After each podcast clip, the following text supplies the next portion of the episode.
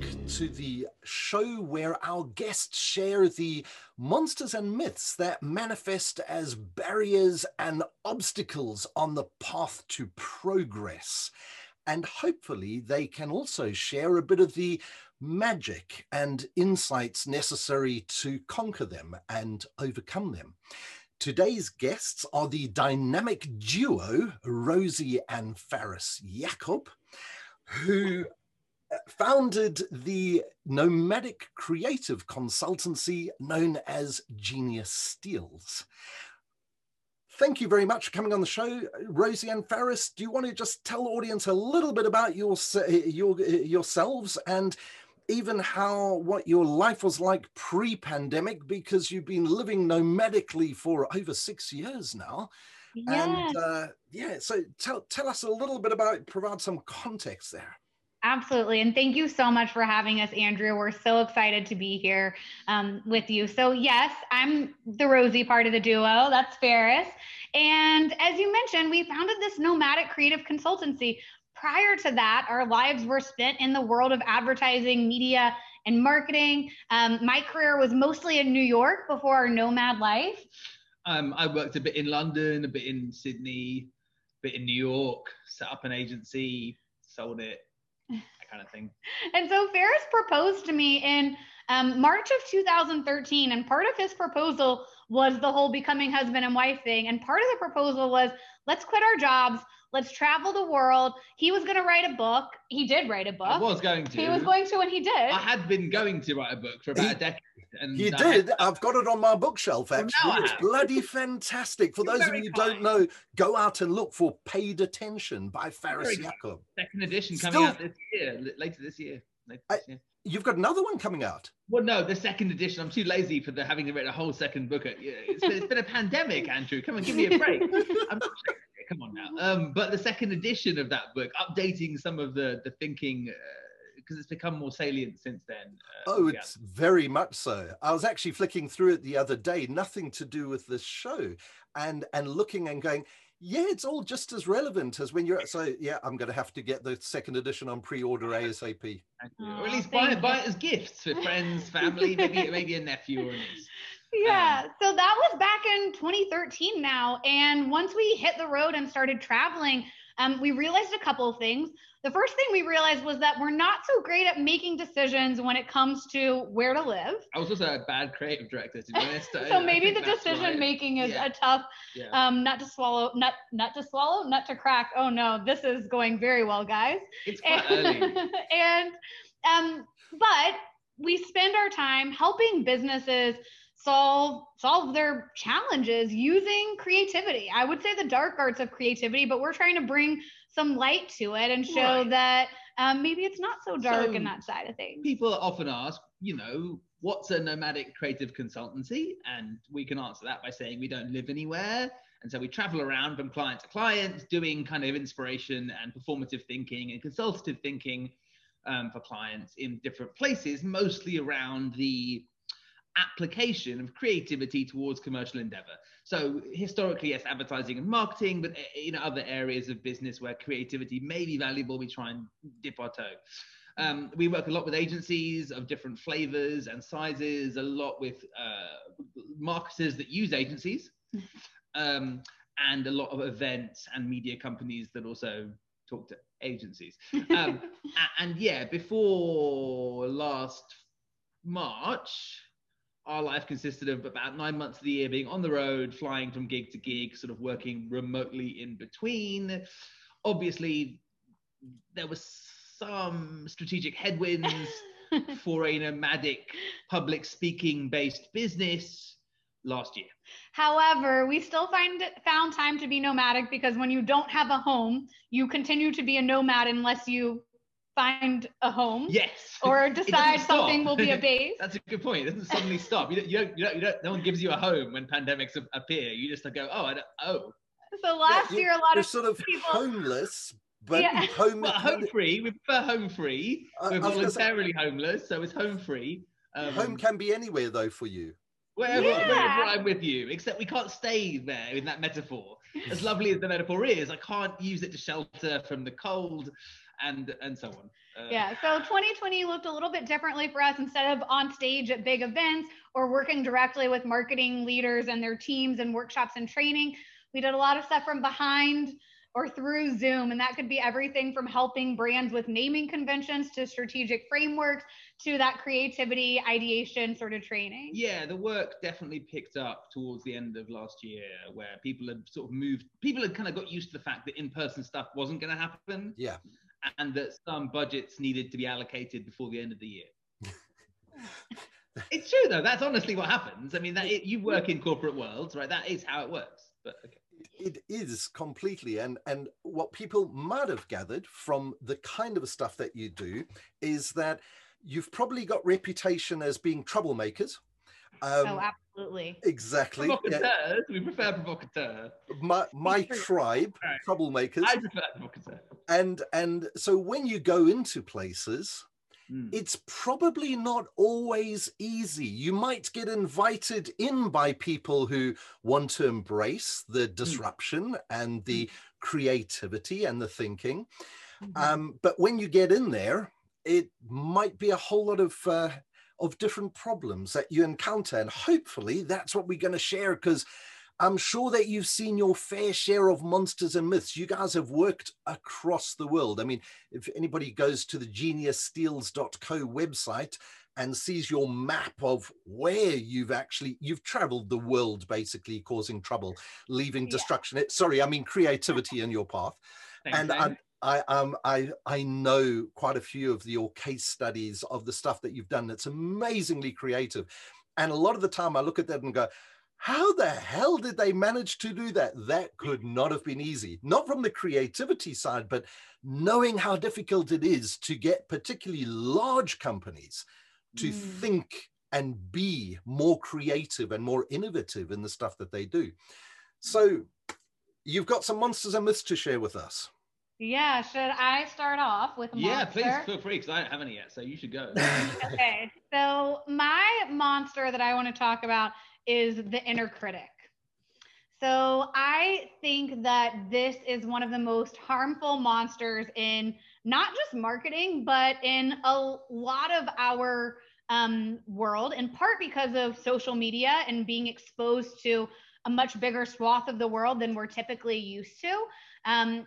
I have dealt with this inner critic myself, and I'm constantly trying to dethrone her. I think that in part, one of the things that I struggle with is that we often work with, as you referenced, these big organizations with gigantic budgets. And so when we say the sky is the limit, it's like, well, the sky isn't even the limit. Really, it's the moon. And you've got this really high, sometimes design, high production quality, and you've seen the best of the best in action, but it just gives you that much more of a standard to hold yourself against. And sometimes when we're working, the two of us, we have passion pursuits and passion projects, and we don't have the big budgets of a Coca-Cola behind us. You know, we're not able to spend hundreds of thousands of dollars investing in our passion project just yet, maybe someday.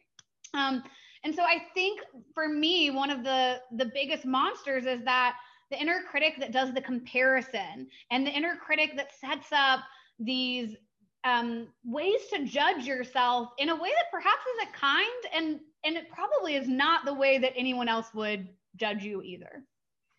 So what have you been doing to overcome? You said you're trying to dethrone her. I love that as a thought. So what have you been trying to do? What advice would you give people to actively try and conquer that inner critic? Because I do think it holds a lot of people back and maybe constrains thinking a lot of the time, going, you know, like, I'm not worthy. I mean, I know you both are public speakers, and one of the biggest things that most public speakers face, and I regularly do it, is imposter syndrome, where I'm about to go in front of an audience of 2,000 people, and I think, shit, they probably know all this crap already. They're going to think what an arsehole, what's he doing on stage, you know? And you get this constantly, and that's the inner critic, you know, that's how it manifests for me as imposter syndrome. And I should imagine in your world. So how do you get over that? Because it's not an easy one to kill. And I think it is, you've nailed it in some parts, which is that constant practice. It's not something that you do and it's done. It's an active engagement day to day, week to week. So a couple of things that come to mind. One, easiest way to do it is talk to yourself inside your head the way that you would a best friend. If your best friend was late on a project, you wouldn't say like, oh my gosh, you're so late, I can't believe you missed this deadline. You'd probably be a little bit more kind and compassionate.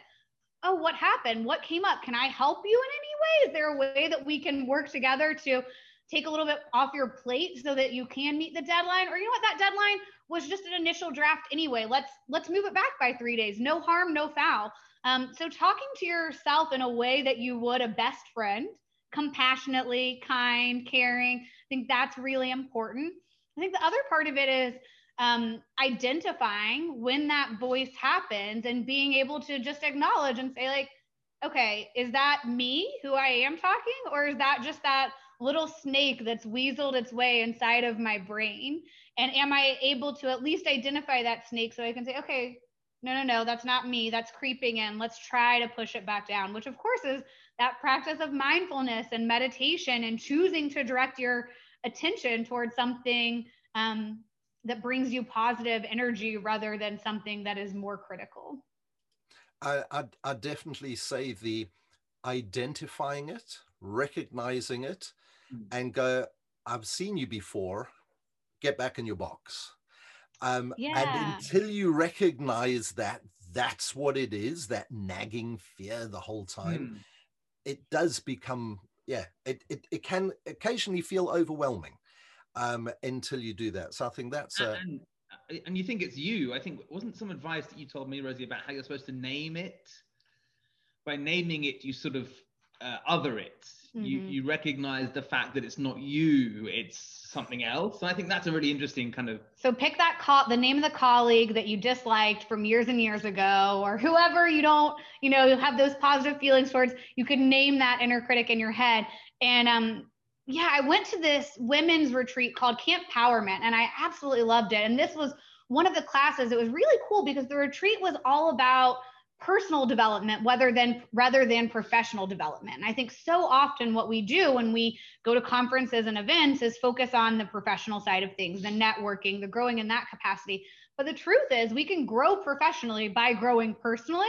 And so constantly investing back into ourselves is really the foundation for success. And I think to add to that, you don't just have inner critics, you've got inner cheerleaders too.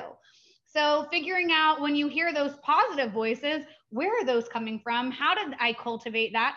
Did it happen after I had a great conversation with a girlfriend? Okay, maybe I should do more of that. Was it happening when I went for that long walk by myself and took some time and space away from my to-do list? Okay, that's when the cheerleader comes out. Let's try and figure out how to do more of that. So finding the counterweight can be those cheerleaders on your team who can help balance out that inner critic. And another way to think about that, I save a ton of emails that are nice. When someone sends me a compliment, when someone says something, wow, we couldn't have done this project without you. And I just tag those emails happy, and they live in my happy folder. And when I have that inner critic that's really coming up and I'm not able to dethrone her, I have this whole reference folder of just nice things that people have said to me to remind me, you know what, maybe I'm not as shit as I'm thinking right now. I'm going to have to wait for my first ever happy email to come. Sorry, no. Yeah, no, exactly. Once we get one, we'll keep it in the folder. Yeah, I learn how to use archive. That is a brilliant, brilliant monster, and great insights on how to overcome it. It's what's fascinating about this series that I'm doing is speaking to people from different industries and across different things, the different monsters and myths that are coming out each time. There's some that are the same and that are common across all industries. But it's brilliant to come up with one that's like, hey, of course, I recognize and identify that, and nobody said it before. So that was great. What more you got for me? Okay, should I go? Yeah, go for it. Okay, all right, I'll go. Since you're the monster, right? Yeah. Okay, I'll do a myth. I thought you might do a myth. That's kind of why I started with the monster. And I guess, I think you inspired me, as you always do, in your sort of talking about comparison as a sort of source of criticism. Mm. You know, comparison is the thief of joy, as they say. Mm. And in personal development as well as professional. Okay, so I thought, because you said there were some common... myths and monsters that were emerging in your program. So let's try and be more original than that. And I will pick originality as my myth. I think originality is a myth. In fact, it is the foundational thesis for Genius Steals. That's why it's called Genius Steals, because originality cannot exist as far as I understand it.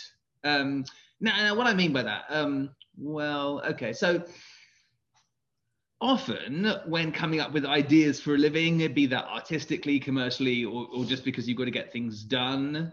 Actually, maybe not the last part, ignore that. People were like, is it original though? Is it original? So there's a couple of things to sort of think about there. One, which is, it's not.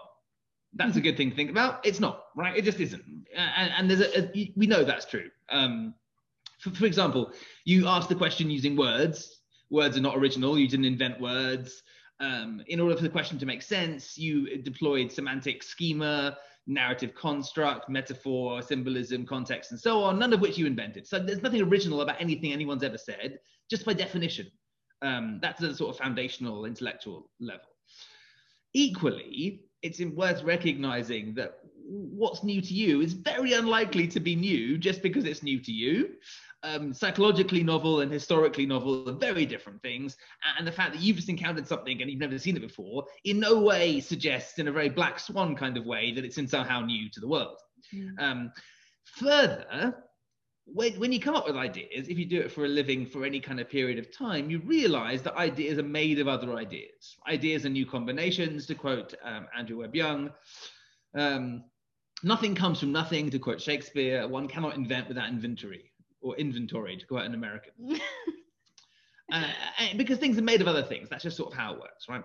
So managing that is useful in some ways, because it sort of slightly reminds us, it dethrones our centrality to the universe, which reminds us, because we happen to have not seen it before, probably isn't new, which is important. That said, it also is a good... unshackling of the mind for creative people in different forms of business, because if you're constantly trying to find an idea that's never been done before, you aren't solving the problem, you aren't solving the brief. That's the job, solve the problem, right? And usually a good way of solving problems is to look at things that have worked well before and do things like them, if they'll probably work for you. But because there is a sense that psychological novelty and freshness is something that is well responded to in culture, both in terms of product design and in creative marketing, there's a sense that if you directly copy something too obviously, it'll be boring and then the same and is then, lame. And then called out. Perfect. Yeah. And if it rhymes, it chimes. Right. Good one, babe. So originality is a myth. It doesn't exist. It can't exist, and it's easier for you to not worry about it and just focus on solving the problem than kind of handcuffing yourself with, but someone already sent a thing into space. I'm like, yeah, but you're not going to do it anyway. So. And I actually, you've written about this kind of a concept many times before. It's about, just add. And I actually take a lot from the stuff that you've written. You've written something about remixing, that everything's a remix of everything else, and it really is, particularly in the world that I work the most in, innovation, where people often conflate innovation with invention. They're not the same damn thing, and you don't need to invent something to be innovative. And I have got a quote that I use from Tom Freston, one of the co-founders of MTV, who said, innovation is simply taking two things that already exist and putting them together in a new way. Great. We'll have that. I'll have one of those. That's a good one. Who is that? The guy from MTV? Tom Freston. Yeah, I'll send you that. Yeah, lovely.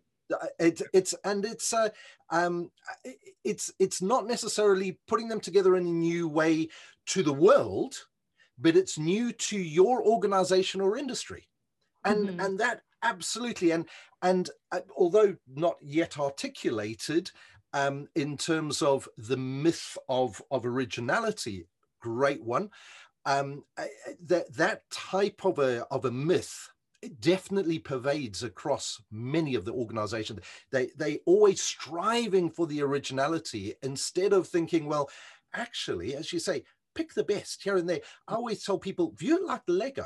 You know, yeah. You've got all of these building blocks around, just put them together in a new way. And yeah.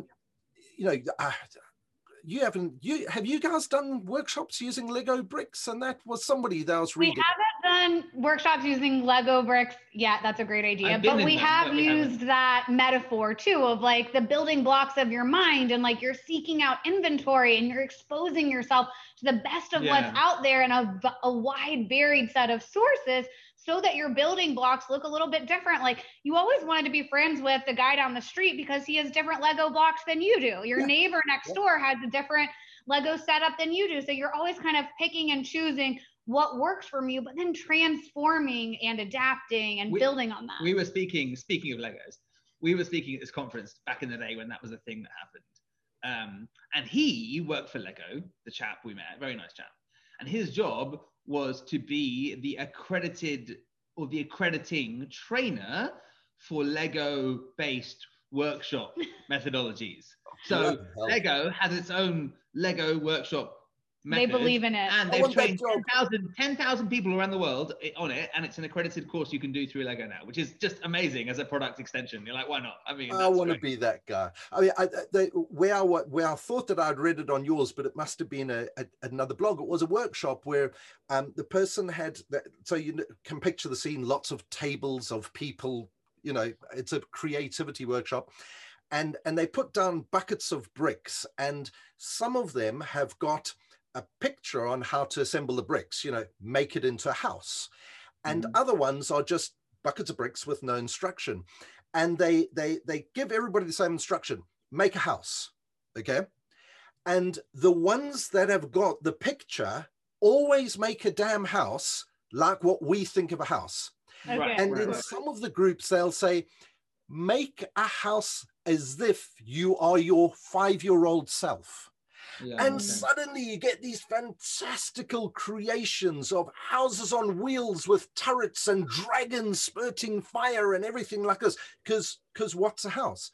And it's this concept of, you know, the people, without having to strive for originality, they come up with completely different ideas because of the way that it's framed. Whereas the other people who are told, you know, the brief is build us a house. If there's a suggestion there of what a house should look like, they build exactly that. That's such an interesting, that's exactly the challenge, right? The challenge in general in strategically briefing in creative people to come up with solutions is that you need to tell them you want a house, but not make them think of house. That's the job, right? That is though. It has to work like a house, has to function like a house, has to solve the same problems house solves, but it can't be that. But if you say that, it also confuses. So it's a tricky, that's the creative briefing in general, that's the delicate balance. Well, because you're priming people, with everything you say, you're priming people. And then we also have our own inherited biases that we've inherited over the years that have grown with us, expanded or contracted in various ways. And they all look a little bit different. And so we're all approaching it from an interesting way, but with reference points. And so we have a slide where we say like, look, you know, if you think of kind of expanding boxes. In the middle box, we have the problem that we're trying to solve. And the ideas that come next are usually the boring ones because it's everyone's reinforced perspectives. When I think of house, I think of square and windows and roof and gutters and front door and sidewalk and plants in front or whatever it might be. And it's only when we expose ourselves to the weird, wacky, and wonderful and make the connections between what we're thinking of and something so far away that we get to interesting ideas. Like one of our friends did an exhibit where he actually had a fish being tracked by an Xbox Connect camera.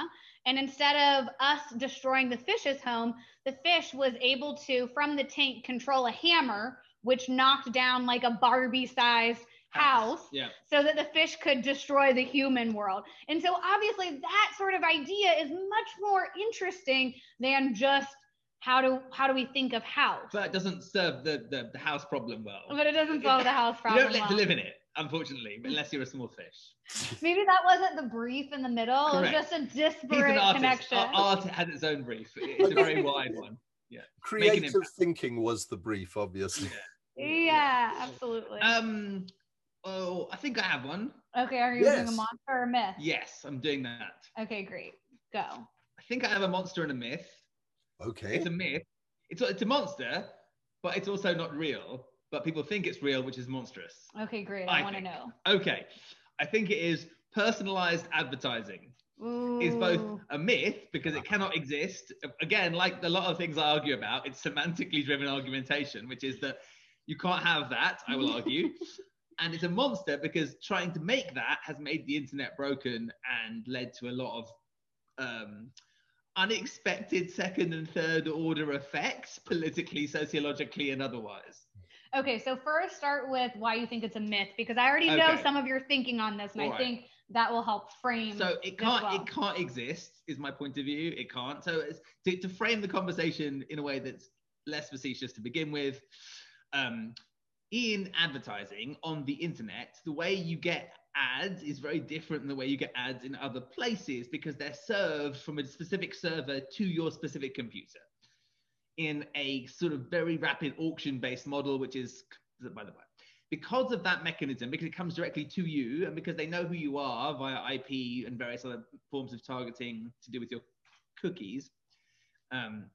Never mind. Your cookies bring all the boys. The information about you that's been aggregated by ad brokers online is quite extensive. They use that to make the advertising targeted at you more valuable. And a way of talking about that is personalizing advertising. So what that means is literally is that when you see an ad digitally, you're never sure that anyone else has ever seen it, and it may not even exist for other people. It may, at some point down the line, be theoretically personalized in terms of your name, your address, the content. You may have seen it on Facebook, that there'll be a T-shirt with your name on it. Or your horoscope. Yeah, or... that kind of thing is the sort of earliest iterations of this technology. But all ads are served the same way. Just most of them don't call out the fact they know who you are because it creeps you out. And whenever you see an ad follow you around the internet, it's called retargeting. That's the same thing, right? So you go to a website, you don't want to buy a thing. That thing then stalks you forever until you give up and kill yourself or buy it. Or you buy the thing from a different website entirely, and Macy's or whoever it is, it's still saying you got to buy these shoes, and you're like, I've done it. Zappos already took care of me. That whole thing. So that whole thing that exists and continues to exist isn't real, I'm arguing. Now, I know it seems like I just describe things that really exist. I do understand that, but they're not advertising. That's my point, you see? Advertising does not work at an individual sales level. That's why marketing and selling are different inside organizations. Sales is not marketing, it's not the same thing. Marketing helps things, makes things saleable. It creates sellability, if you like. It very rarely directly sells anything. That's not how most marketing or advertising works, in my opinion, and it's not. But the conflation of those things is part of the problem to some degree. So when you get a bit of direct mail from Verizon or Capital One in your mailbox and it says, "Dear Andrew, Rosie or Faris, we've already pre-approved you for this offer for broadband or for credit cards," that's not advertising. We have a different word for that. It's called direct marketing. Yeah. It's really one-to-one. It's door-to-door selling, right? What direct marketing is a form of door-to-door selling that's moved into a medium that's more stable, right? Advertising doesn't work that way at all, in any way. It works through a number of sociocultural stimulation effects, I think, which is to do up here in culture, brands and that kind of idea, right? So by conflating the two ideas, you get essentially the ads on Instagram that try and sell you a picture of some toy with your face on it or whatever it is, right? So I don't think they're ads. I think they don't function like advertising. They function like direct marketing or a door-to-door salesman, which is different. And I think they're dangerous because they are part of the dismantling of the commons. We no longer have a kind of very stable commons, culturally speaking. And part of the problem with that is it's no longer easy to broadly agree among society what is true and what is false. Mm. This has caused a lot of challenges. I'm currently living in America. The inability to distinguish between truth and falsity in tweets, for example, led to a small coup earlier this week, or possibly last week.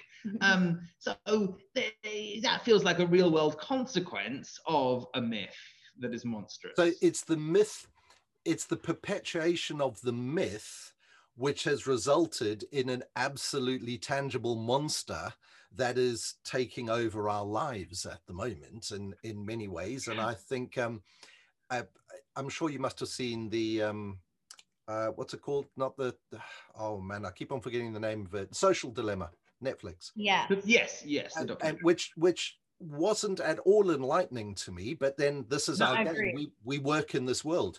Exactly. Yes. What was surprising to me was the number of my friends who were shocked at this. And Andrew, 100% true. Yeah, we could.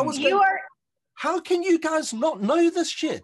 How do you not know that this is the way the modern world works online? Yeah. And you are in my mind exactly, because that was what I said was my, like, I was like, nothing in that documentary surprised me. What surprised me was how well loved and well received and surprising it was to so many people who in our world, who, by the way, are smart, competent, capable individuals who just have nothing to do with advertising, marketing, and media, and unfortunately didn't get the memo in the same way that it was reinforced to us over and over again. But it's an important corrective for us, right? Because not only did a lot of people go, they also went, Faris and Rosie work in advertising, I'll let them know about this. And I'll be like, oh, super. And I was like, so, and they're like, have you seen this? Do you know this is going on? Like, we do it. This is sort of what we do. I mean, not literally anymore, obviously, but I mean, this is what the industry does, right? But it also, it's an important corrective from us, because to the point we discussed at the beginning, you never know. Assuming knowledge is usually a bad idea. And with jobs nowadays, no matter what you do, doesn't matter what you do professionally speaking, it's going to be so specialized and niche that nobody else who knows you well knows what you do. It's that simple. And it doesn't matter what you do anymore, any kind of science, engineering, professional service, anything you do, like spreadsheets, presentations, science, it'll involve those two things probably. And what you do is going to be completely baffling to any other person, even that you probably work with, to be honest. Like, yeah, 100% right there. And as for that, yeah, have you seen this? I got tired of saying to people, yeah, of course I've seen it, but, you know, and I would just go, so what did you think? And the level of naivety was astonishing. And I'm used to people's largely being naive about a lot of the stuff that I do, but the level of naivety about something that I really thought was common knowledge. So that's a superb myth that's manifests as a monster as well. And unfortunately, that's all we got time for, because I would have carried on chatting to you guys for hours. And I'm sure that there would have been no objection from. Well, normally we do get to carry on for hours, and it's in a pub, and there's that in-person contact, like another day, another time. I'm going to have you back on again, maybe after the book has come out, or maybe when you guys are. I think that'll be September. Pause in between your global nomadic travels, if it ever starts up again. Let's be positive on that side. Yeah, why not? Yeah, it's likely to at some point, I reckon. But I'm going to say cheers to you guys and leave the audience hanging. And I will put in the show notes your social media handles, and obviously hello@Genius Steals if anybody wants to get hold of you, if they're only listening to the audio, but it goes on podcast show notes as well. And thank you very much for a highly entertaining session, and I hope everybody else enjoyed it too. Thank you so much, Andrew. We appreciate you. Cheers.